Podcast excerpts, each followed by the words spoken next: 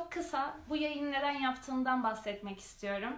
Dünyada yaklaşık 8 milyar eşsiz insan var ve her biri ayrı bir dünya. Ee, tabii ki de 8 milyara bugünden yarına ulaşamayacağımı biliyorum ancak bu 8 milyar insanı benim kendi etki alanımdan başlayarak tanıyalım istedim. Çevremdeki eşsiz insanları bu sohbete davet ettim. Onlara 7 tane soru yönelteceğim ve onlardan cevaplarını dinleyeceğiz. Bugün ilk konuğumuz sevgili Özkan Zere. Hoş geldin Özkan, nasılsın? Hoş bulduk Azra. Çok iyiyim. Ee, çok şükür. Ee, bugün de güneş doğdu. Aslında her haber güzel. Ee, olağan yaklaşımla güzel olamayacak bir haber gibi bir habere uyandım az önce. Ancak e, var olması, yaşaması, benim o hapishane dediğim kelimelere, lisana bir hapishane derim ben. Bu kadar büyük bir alan açması, iki tane kelimeyle iki bin kelime ifade etmesi, e, sevgili, e, yaşayan filozof diye o kadar senelerdir alıntı yaptığım Oruç Aroba vefat etmiş. E, benim için çok değerliydi. E, 2004 yılında tanışmıştım. Yani şahsen tanışamadım ama iyi ki yaşamış. Yani e, var olmak müthiş bir şey. Hele ki var olup kendini keşfedip cevherini işleyip ve böyle büyük eserler ardında bırakıp e, binlerce insana ya bu dünyadaki mevcudiyetinden sonra ayrılacak, gidecek ama arkasında bir sürü onu okuyana ışık olmaya devam edecek. İyi ki yaşamış Oruç Arıova e, efsane Türk filozofu. Bugün aramızdan en azından bu dünyadan ayrıldı. Huzur içinde uyusun. Kendimi tanımlamam için üç cümle istediğinde ne söylesem diye düşünürken dün gece bu sözcüklerim geldi. Bunlar 2002 yılından e, bizim güzel Ege'mize, Bodrum'a komşu çok da yakın Kos Adası'ndan e, Bodrum'a doğru şöyle bakarken kalemimden defterime dökülmüş sözcükler. E, o günden bugüne ben çok değiştim. Biraz da bugün onu konuşacağız zaten. Ama e, yaşamın bir seyahat olduğu gerçeği değişmedi. Hayat gerçekten benim için e, yaşam bir yolculuk. Aynı zamanda hayat seyahatin ta kendisi. E, yaklaşık iki buçuk sene evvel zaten kendi kendime kendini arayan seyyah diye de bir lakap takmıştım. Severek de taşıyorum o lakabı. Başlamadan evvel izin verirsen bir giriş sen seni dinledim sen yalnızken güzel bir giriş yaptın. Burada bir iki bir şey yani az önce içimden geldi bunu paylaşmam lazım. Böyle e, yazdım da hatta ama el, el, elimden geldiğince okumadan söyleyeceğim. Yani niyetim yani şu e, eşsiz insanların yolu açık olsun öncelikle. E, senin zihninde tasarladığın, hayat vermek istediğin bir e, yolculuk bu. E, inşallah pırıl pırıl insanlara ev sahipliği yapsın ve birilerine de ışık olsun, ilham olsun isterim. Şunu söylemek geldi başlamadan içimden. Eşsiz demek e, kusursuz demek değil.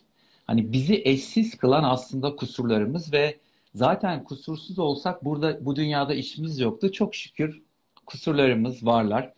E, dileğim şu, kucaklayalım o kusurlarımızı hepimiz birer birer. Bir takım düğümlerimiz var. O düğümlerimizi çözelim. Yani o çözdükten sonra ortaya bir iplik çıkacak. O iplik kusursuz ve o kusursuz iplikle mükemmel kumaşımızı dokuyalım kendimizden. Bence süper gücüm e, değişiyorum, aynı kalmıyorum ve bundan çok memnunum. Yani ana başlık bu. Bugündeyim. 5 e, yıl önceki halime baktığım zaman tatlı bir tebessümle bakıyorum. İnşallah bundan 5 yıl sonra bugünkü halime de bakarken e, tebessüm ederek e, sevgiyle, şefkatle bugünkü halime de bakacağım ve güleceğim ve ufkum biraz daha ileri gitmiş olacak. Yani fikirleri birbirine iyi bağlıyorum. Ee, yani insanları da birbirine bağlayabiliyorum ama esas en iyi yaptığım şey fikirleri bir sürü parlak insanın fikirlerini birbirine bağlamak. Bence meziyetli olduğum taraf bu herkes için böyle değil ama ben kendimde şunu görüyorum. Konuşurken düşünüyorum ve öğreniyorum aslında. Şu anda bu sohbeti yaparken canlı olması benim için çok kıymetli ve burada bir şeyler anlatırken bir şeyler öğreniyorum aslında ve düşünüyorum. Yazarken bazen yazmayı ve konuşmayı benim için ikisi çok önemli. Yazarken de bazen kalem kendiliğinden bir şeyler yazıyor. O, o kurşun kalem o kağıda bir şeyler yazıyor. O benim için müthiş bir şey. E, kendiliğinden yaratıcı fikirler doğuyor.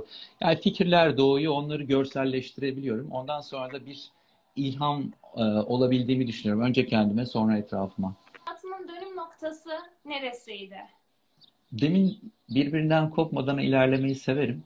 Yani az evvel söylediğim bu 5 yıl önceki halim ve 5 yıl sonraki halim gibi e, birkaç tane önemli e, ışık olma, kendime ayma anım, ayılma anım, uyanma anım, e, ecnebilerin epifani dedikleri anlar oldu hayatımda ama hani bir tane söylememi istediğin için net bir şekilde seçeceğim şey şu. 2010 yılında ilk defa tiyatro sahnesinde e, çıkmak ve 2011 yılında seyirci karşısında bir performansla sahne almak bu e, benim için geri dönüşü olmayan bir dönüşüm yolculuğu için çok önemli bir dönüm noktası. Yani benim hem özel hayatımda hem iş hayatımda e, beni bir yerden alıp başka bir yere taşırken tiyatro, sahne e, ciddi anlamda bir katalist aracı görevi gördü ve çok şükür e, çok şükür iyi gidiyor. Yani hani şöyle olmuyor. Dönüm noktası dediğimiz şeyler insanın hayatında işte sihirli bir dokunuş yok gerçekten. Sihirli bir uyanış var. Buna inanıyorum. Yani e, bir anda uyanıyorsunuz. İnşallah herkesin uyandığı anlar bolca olsun hayatlarında. Ondan sonra bolca emek, çaba, disiplin bunlar olmazsa olmazı zaten ama bu önemli dönüm noktalarını yakalamayı nasip etsin e, Yaradan. Herkese. Ne güzel söyledin. O anların farkında olabilmek zaten o sihirli dönüşümü başlatan şey oluyor. Doğru. Doğru. Net yani net. Arkasında hani bir anda böyle ama şey yok. Omuzuma dokundu da ben başka bir şeye dönüştüm. dönüştüm. Bu değil. Sadece evet. Büyük dönüşüm yolculuklarının uyanma anları. Bunlar çok kıymetli. Bunları yakalamamız gerekiyor. Kesinlikle. Üçüncü soruyla devam ediyorum. Şimdiye kadar aldığın en iyi tavsiye nedir? Bir başkası Özkan'ın bu yaşına kadar olan hayatını yaşayacak olsa ona ne tavsiye ederdin? Bayılıyorum sorulara. Yani dün geceden beri zorlanıyorum bunların üzerine düşünürken ama e, iş hayatımın ilk yılları şu an yine bizimle beraber bu boyutta değil. E, evvelki sene 2018 yazında kaybettik. Benim iş hayatındaki ilk patronum Cevdet Suner. E, çok kıymetli bir ışıktı. E, böyle bir patronla ne kadar kıymetli bir insanla iş hayatıma başladığımın bilincinde değilmişim o yaşta. Bazı anlar var hayatımda. E, o an mesela 1991 yılındayım ve takside Cevdet Bey'le gidiyoruz. Yolda giderken şu anda o anı yaşıyorum yani oradayım. Bana yandaki çöp kutusunu işaret ediyor. İki tane tavsiyesi var Cevdet Bey'in ikisini de söyleyeceğim. Diyor ki senin diyor sınırın yok sakın endişe etme. Şu yanımızda geçen çöp kutusunun içinde neler var neler yok onları bile takip edip öğrenebilirsin. Bundan endişe etme. Hiçbir sınırın yok diyor. Yani bu insanların büyük bir çoğunluğunda şey var. Yani aman işte çok yorduk beynimizi. Çok bizim işte benim bana fazla geldi bu. Fazla gelecek bir şey yok. Biz kendimizi açtıkça e, zihinde sınırsız bir kapasite var. Çok azını kullandığımızı hepimiz biliyoruz. Bir tane çok da güzel aynı döneme denk gelen ikinci tavsiyesini de paylaşacağım burada. E, bana dedi ki hiçbir şeyden yüzde yüz emin olma her zaman küçücük de olsa bir yanılma payı bırak kendine. E, bu, bu benim için hani zaman içerisinde oturuyor bazı sözler. O anı hakikaten yaşıyorum şu anda ve buradaki şimdi yaş kemale mi eriyor ne oluyor bilmiyorum ama aynı söz şu anda bana e, farklı dokunuyor. O da şu e, kendinden bu kadar emin olma diyor aslında ve e, teknik bir bilgiden değil işte işte e, dolar 6,97'dir 96'dır bu teknik bilgi değil. Senin düşündüğün her düşünce sürekli değişiyor. E, biz aslında değişen, dönüşen ve sürekli e, var olan ve yok olan düşüncelere sahibiz. Dolayısıyla yine başa döneceğim. 5 yıl önceki ben bugünkü ben gibi şu anda konuşamazdı. 5 yıl sonraki ben de farklı olacak. Sürekli emin olmayacağız, sürekli şüphe duyacağız ve e, bugünkü halimizden daha fazla bilgiyi depolayacağız ve hep şüphe etmeye devam edeceğiz. Gerçekten en büyük inançlar şüpheyle başlar. En büyük inançlar ve en büyük hareketler. E, ben kendimi hani tek kelimeyle şüpheci olarak sağlıklı şüpheci olarak ya da iki kelimeyle tarif etmek isterim burada. Tavsiye kendime de tavsiye dışarıdan bakınca şüphe etmeye devam et oğlum. E, aklını gönlünü yeniye e, yeni fikirlere açık tut diye e, sırtımı sıvazlamak isterim şuradan yani. Harika. Dördüncü sorumla devam ediyorum. En sevdiğim devam sorulardan biri. Özkan, çocuk Özkan, ilk ona büyüyünce ne olmak istersin diye sorulduğunda ilk olarak büyüyünce ne olmak istiyordu? E, bu, yani aslında, aslında her sorunda zorlandım. Bu da net onlardan bir tanesi. Ama gerçekten eğer e, gözümüzdeki ışıkla o hale gidersek 0-10 yaş arasındaki halimi düşündüm. Ve e, o zaman e, 70'li yıllardayız ve e, Beatles esiyor dünyada. Ben de İngilizce bilmeden e, şeyi alıyorum, süpürgeyi alıyorum gitar gibi. Saçlarımı sağlığı böyle savurarak o zaman da uzun kıvırcık saçlarım var. She loves you, ye ye ye ama o, o sesleri çıkarmaya çalışıyorum. Bence çocukken e, ilk, ilk dönemde içimde müzik var. Şu an ne yazık ki müzik hayatımda istediğim gibi bir enstrümanla veya bir eğitimle yok. Ama o var. 10-15 e, yaş arası spor kesinlikle var. Futbol ama basketbol oynadım ve sporcu olmak benim için hakikaten bir şey ufuktu. Ee, çok büyük bir hayat dersi var takım sporlarında. Bireysel sporlarda da öyle. Okçuluk da yaptım bu arada bireysel spor olarak. O da acayipti ama bas o, o hakikaten zen ustası bir iş yani. Bütün vücuduna hakim olmak, ok atmak. Üniversitedeyken yaptım. Ama basketbolda da takım olmak, herkesin farklı yeteneklerin bir araya gelmesi, kaynaşması. Orada bir şey hayali var, sporcu hayali var. Sonra üzülerek bunu söylüyorum. E, şeyle, dünyanın e, akışıyla ama belki de üzülmemek lazım. Çünkü onu özellikle bugün vurgulayacağım. Hepimizin ya telaşa gerek yok ya. Ha, hepimizin hızı farklı. E, benim hızım da böyleymiş. Ben de yavaş yavaş e, onları yaşayarak hazmede hazmede gidecekmişim demek ki. Şunu demek istiyorum.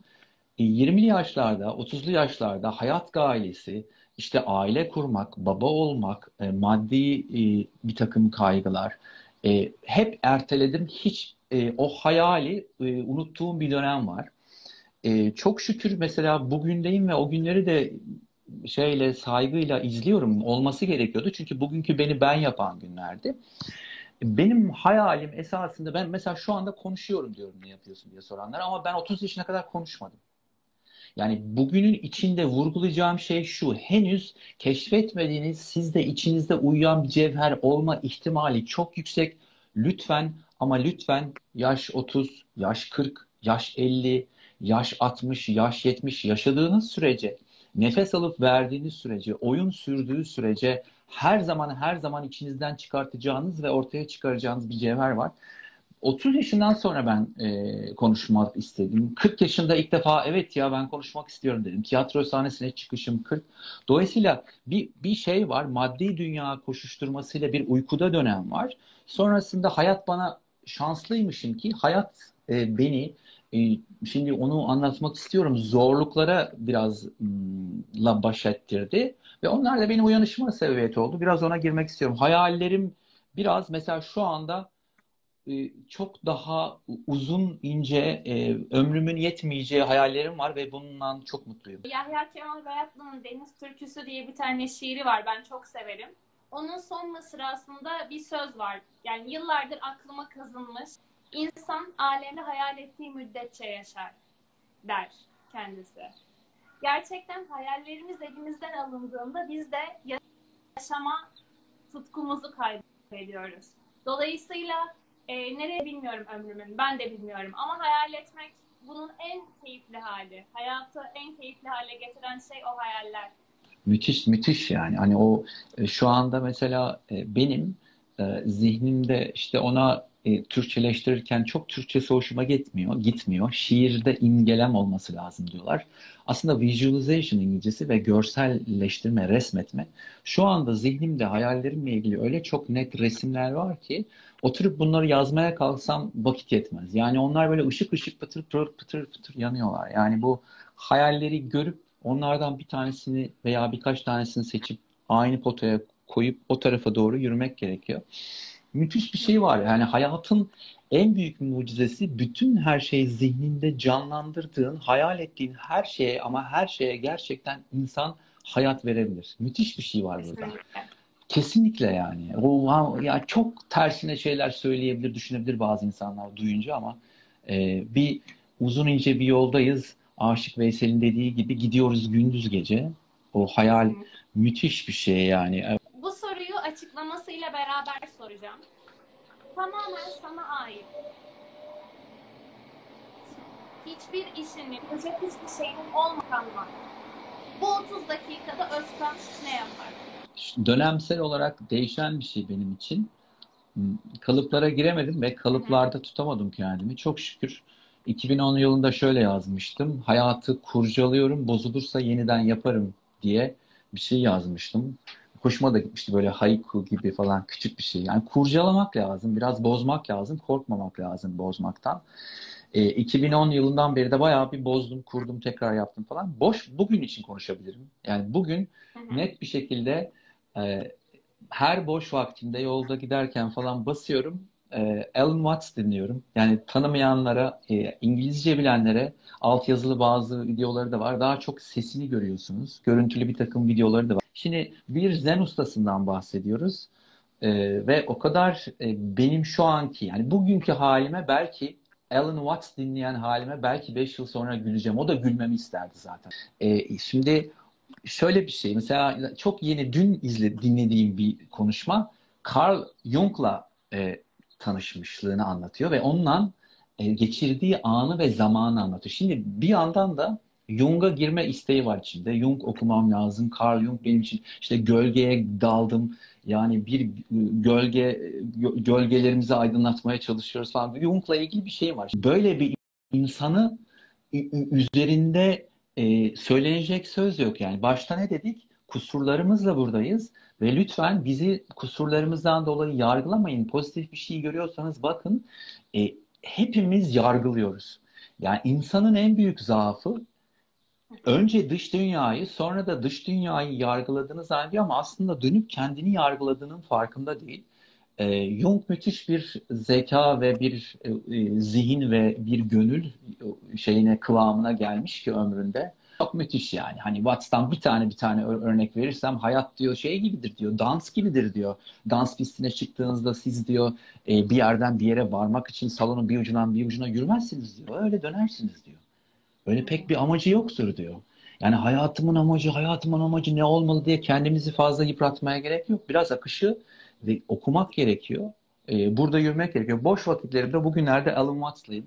Başına gelen en inanılmaz şey neydi? Unutamadığın deneyimini bizimle paylaşabilir misin? Hayatta istediğiniz kadar prova yapabilirsiniz her şeyde. Yani akademisyen olabilirsiniz. E, ilk defa ders vereceksinizdir öğrenciler karşısında ve derse çıkacaksınızdır. Deli gibi hazırsınız, prova yaparsınız ve sahneden diye an sizin öğrencilerinizle ilk baş başa kaldığınız, sahneye çıktığınız, gözlerinin size çevrildiği an, pür dikkatle herkesin size baktığı an, o an bütün ücretlerinizde bir mevcudiyet doğuyor. Benim için öyle oldu. Yani bunu tiyatro sahnesinde yaşadım. İlk defa bir oyunda seyirci çıktı, ışık çıktı. O sırada müthiş bir şey var. Bunu çocukken hani spordan bahsettim ya. Müthiş bir deneyim var orada da. Yani ilk defa yani antrenman haft, haftalarca, aylarca günde çift idman 12-13 yaşındasın antrenmanlar yapıyorsun deliler gibi ama o ilk resmi maça çıktığında hakem düdüğü çaldığında oyuna girdiğinde top eline geldiğinde gerçek, gerçekten canlı canlı yaşamın içine atladığın an işte o anlar unutulamayacak anlar. Gerçekten var olduğun anlar. Hakikatle yüzleştiğin anlar. Benim için gene tiyatro diyeceğim. İlk defa tiyatro sahnesine 40-41 e, yaşında çıktığım ilk oyunda orada e, ben varım. Sahnedeki arkadaşım var. Bir repliğimiz var. Bir şey anlatmak istiyoruz. Seyirci var. Seyirciyle bir etkileşim var. Ve e, buna meta bilinç diyorlar. Ben bunu deneyimliyorum. Halen şimdi yaptığım işte de insanların karşısına çıkıp kurumsal şirketlere, insanlara, topluluklara hitap edip konuşurken 10 kişi, 100 kişi, 200 kişi o anda benim için o meta bilinç bir canlandığı anlar en keyifli anlarım ve varoluş anlarım. O unutamadığım tiyatro sahnesi anını şimdi hayatımda yaşatabiliyorum. Bir sahne performansı olarak bakıyorum yaptığım işe de. Şu anda da bunu yapıyoruz bence. Ve sahnedeyken kendine yukarıdan çıkıp bakıp ya nasıl konuşuyorsun sen diyen bir e, vücut dışı bir deneyim var. Bu müthiş bir şey. Bu anlatılıyor. Bunun kitaplarda, makalelerde yeri var. Merak eden okusun ama e, benim için bunu yaşamak müthiş bir deneyimdi. Tiyatroyla başladı. Şimdi de çok şükür e, kendimi e, yaratma yolculuğumda, e, varoluşumda kullandığım çok kıymetli bir an. Bunun için yazdığım yazılar var ve çok kısa kısa işte tiyatro medresesi ilk açıldı 2012 yılında. Orada ben ilk e, atölyesine gittim. Oyunculuk atölyeleri 2012-2017. Bu arada şey söyledim ya hani bir yolculuk başladı ve aslında uyanış anı yolculuğu arkasından bir sürü de, değiş dönüşümümde o uyanış anı etkili oluyor ama yolculuk uzun. 500 saatten fazla yurt içi yurt dışı oyunculuk aktörlük eğitimleri aldım ve müthiş insanlar, müthiş yönetmenler, müthiş oyuncular bunlarla bir arada olmak müthiş bir şey ee, ve e, senin aslında varoluşunda hepsinin bu ışığın hepsinin şeyi var. E, emeği var yani. Ben mesela onların ışıklarını üzerimde hissediyorum. Bütün o e, pırıl pırıl insanların. Unutulacak gibi bir şey değil. 2016'da tekrar tiyatro medyasına gittiğimde çok kısa bir yazı yazdım. Şunu yazdım mesela. İnanamıyorum neden bütün insanlar koşa koşa sahneye çıkıp konuşmak istemiyor. Yani benim için öyle bir varoluş değil ki ben diyorum niye niye herkes sahneye atla, atlamıyor? Ben de konuşacağım, ben de konuşacağım. Ee, var sevdiğim, çok da güzel konuşan insanlar. Ama bu mesela herkesin atlaması gereken bir sahnesi olduğunu düşünüyorum. Bu sahnenin ne olduğunu da dinleyenlerin hayal gücüne bırakıyorum. Bu soru benim için önemli. Ee, umarım bu soru vücut bulan bazı durumlara dönüşür. O niyetle bu soruyu soruyorum. Özkan Zere yarın tüm dünya için bir şeyi değiştirebilecek olsaydı bu ne olurdu? Yuvaya dönüş, kendine varış. Yani bu dünya bir yuva ve biz de bir yuvayız. Her insan kendisi için yuva. Bir uyanışa ihtiyaç. Yani benim bir tek dileğim olsa uyanın, uyanın, uyanın derdim. Herkes uyansın derdim. Yani ortada bir oyun var. E, hayat dediğimiz bir oyun. Oyun bozanlar var, oyun kuranlar var, oyunu sevenler var. Ölüm korkusu var, yaşama sevinci var bir tarafta. Yani ölüm korkusu yaratıcılığa sebebiyet veriyorsa güzel, yaşama sevinci yaratıcılığa sebebiyet veriyorsa güzel. Ortada dengemizi bulmamız lazım. Ee, ama yani tek dileğim herkesin gerçekten içinde uyuyan, cevhere uyanması. Ee, bunun içinde hani denemesi, denemesi, denemesi. Yani bir, bir, bir şekilde hayatın içerisinde hmm, keyif de var, keder de var. Bir görsel göstereceğim. Bakalım görünebilecek mi bilmiyorum ama bunu, bunu şimdi çizdim. Yani bu sabah çizdim bunu. Şunu anlatıyorum burada. E, meander benim için önemli bir kelime. Bundan 20 küsür sene evvel, 18 sene evvel e, profesyonel turist rehberi oldum ve bütün Türkiye'yi gezdim. Orada e, çok şükür Ankara'nın doğusunu görmemiştim. Karadeniz, Doğu, Güneydoğu her yeri gördüm. Rehber olurken size bütün e, antik kentleri, kültürel bütün mirasları, Yunan dönemi, e, Roma dönemi e, at, gidiyorsunuz Sümerliler, o Hititliler, hat, tuşaşlar, çatal, öğükler, şunlar buna gidiyorsunuz bir sürü şey görüyorsunuz. Bir, bir şey var. Özellikle Roma döneminde ve Yunan döneminde Frizlerde şey var. Hmm, meandros var. İçine kıvrıla kıvrıla giden. Benim için döngüler. Yani benim için e, çok kıymetli bir şey oldu. Hayatı özeti bu aslında. Antik dönemde sanki o zaman drone varmış gibi mimarlar yukarıdan çıkmışlar. Meandros dediğiniz Latince, İngilizce meander demek. İngilizce sözlüğe bakarsanız bir amacı olmadan e, öyle manasızca dolaşan diyor. Avare demek istiyor. Ama bu avareliğin içinde hayatın ta kendisi var. Şurada çizdiğim görselde bizim biz bir tekneyiz, bir seyahatteyiz ve bir o kıyıya gidiyoruz, bir bu kıyıya. Bir tarafa pozitif dersiniz, bir tarafa negatif dersiniz. Bir tarafa keyif dersiniz, bir tarafa keder dersiniz. İnanın ve inanın keyif de tehlikeli, keder olduğu kadar. Yani şey e, bir sürü öğretide işte Buda'nın orta yolunda orada burada şunu söylüyor aslında tutunma. Yani Buda e, benim böyle şaka yolu anlattığım bu da gelir, bu da geçer derken adam şunu söylüyor. Biz, biz hepimiz şuna gidiyoruz mesela. Çekildiğimiz taraf şu. Başımıza olumsuz bir şey geldiğinde Bu da gelir, bu da geçer diyoruz. Oysa bir gerçek hakikat var ki mutluluk da gelip geçici, her şey gelip geçici. Keyfe de, kedere de takılmamak gerekiyor. Yani meand bununla ilgili çok yazılarım var ama şu bir köşede keyif köşesinde e, biraz fazla takılırsanız sıkıntı var. Yani mutluluk, mutluluk, mutluluk böyle bir şey yok. Böyle bir dünya yok. Keyif, keyif, ben keyifli olacağım. Böyle bir dünya yok. Gerçekten mutlu olmanız gereken bir an varsa sonuna kadar tadını çıkarın ama o kıyıda saplanıp kalmayın. Bırakın, bırakın, bırakın. Uyanın. O mutluluğu terk etme cesaretini gösterin. Gerçekten keder içine gömüldüyseniz ki ben hani gömü, bunu konuşurken gömülmüşlüğü olan bir insan olarak iş hayatında yani özel hayatta çok şükür başıma neler geldi. E, çok şükür geldi ve olumsuz şeyler ve ke, kıyıda biraz fazla kalırsanız yani keder kıyısında fazla kalırsanız sular bulanıyor, çamura saplanıyorsunuz ve orada fazla kalmayın. Teknenizi limandan uzaklaştırın. Bu arada yani insan genelde keyfe doğru çekilir ya hani mutluluğa. Ama orada öğrenme yoktur. Yani bütün uyanışlar neydi tek dileğim herkesin için? Uyanın, uyanın, uyanındı. Bütün uyanışlar zorlukların içerisinden doğar. Dolayısıyla keder kıyılarında büyük bir fırsat var, büyük bir nimet var. Bu içinde yaşadığımız dönem bir acayip bir dönem. Yani insana mesafeli olmak ne demek? Birbirine maske takıp güldüğüm zaman karşı tarafın benim güldüğümü görememesi ne demek yani? Ama burada büyük bir öğreti var. Benim için var, senin için var, herkes için var. Yeter ki biz bu zor zamanlardan bize ne anlatıyor? Biz ne öğrenebiliriz? Nasıl çıkabiliriz? Buna bakalım. Yani tek kelime uyanın, uyanın, uyanın, oyunu sevin. Yani e, e, ilham alalım yahu. Yani bütün olumsuzluklardan ilham alalım. Türkçe bu, bu da bu sabah düştü. İlhamın içinde ham var. Hepimiz ham haldeyiz. Ve birbirimizden ilham alarak yani burada Love Mafia, Joint Idea o yüzden çok seviyorum oradaki pırıltılı insanları. Bu Bugünkü Özkan daha büyük dilek hayal edemiyor. İnşallah 5 yıl sonra bundan daha iyi dilekler e, söyleyebilirim insanlara. Için bu harika ve aydınlatıcı bir sohbet oldu Özkan. Ağzına sağlık diyorum. 31 Mayıs'ta e, güzel bir sohbet oldu. Hep beraber uyandığımız bir Haziran ayı diliyorum. Mayıs'ta güzel bir veda edelim. Çok şükür sizinle olmak harikaydı. Çok teşekkürler.